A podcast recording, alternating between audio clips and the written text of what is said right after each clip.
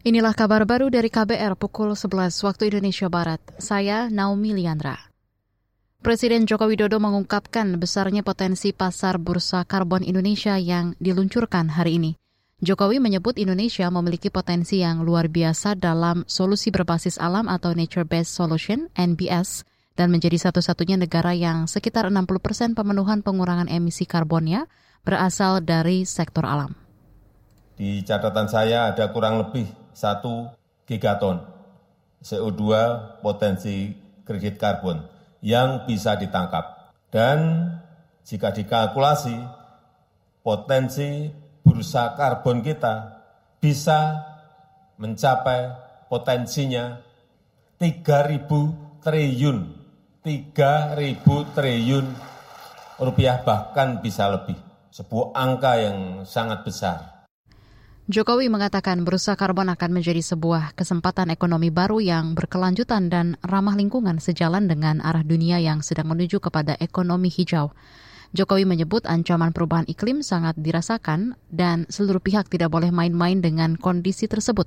Bursa karbon merupakan sistem perdagangan karbon yang mencakup jual beli kredit karbon.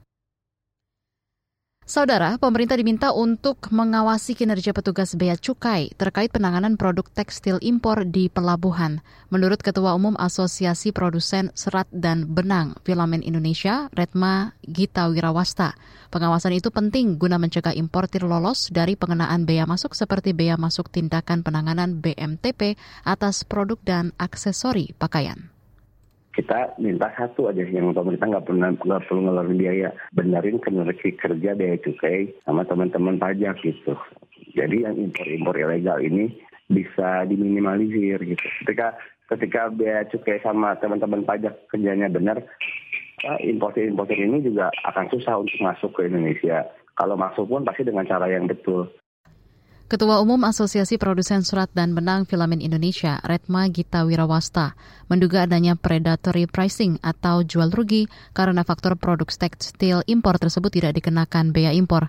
Sebelumnya Menteri Koperasi dan UKM, Teten Masduki, menyebut banjir impor tekstil khususnya dari Cina mengakibatkan industri lokal kian terpuruk karena kalah bersaing di dalam negeri.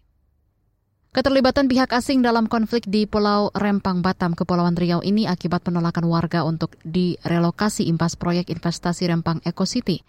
Dugaan itu diungkapkan Menteri Investasi Bahlil Lahadalia. Menurutnya dugaan tersebut muncul karena dia merasa setiap Kepulauan Riau mendapatkan proyek investasi besar selalu ada pihak yang menghalangi.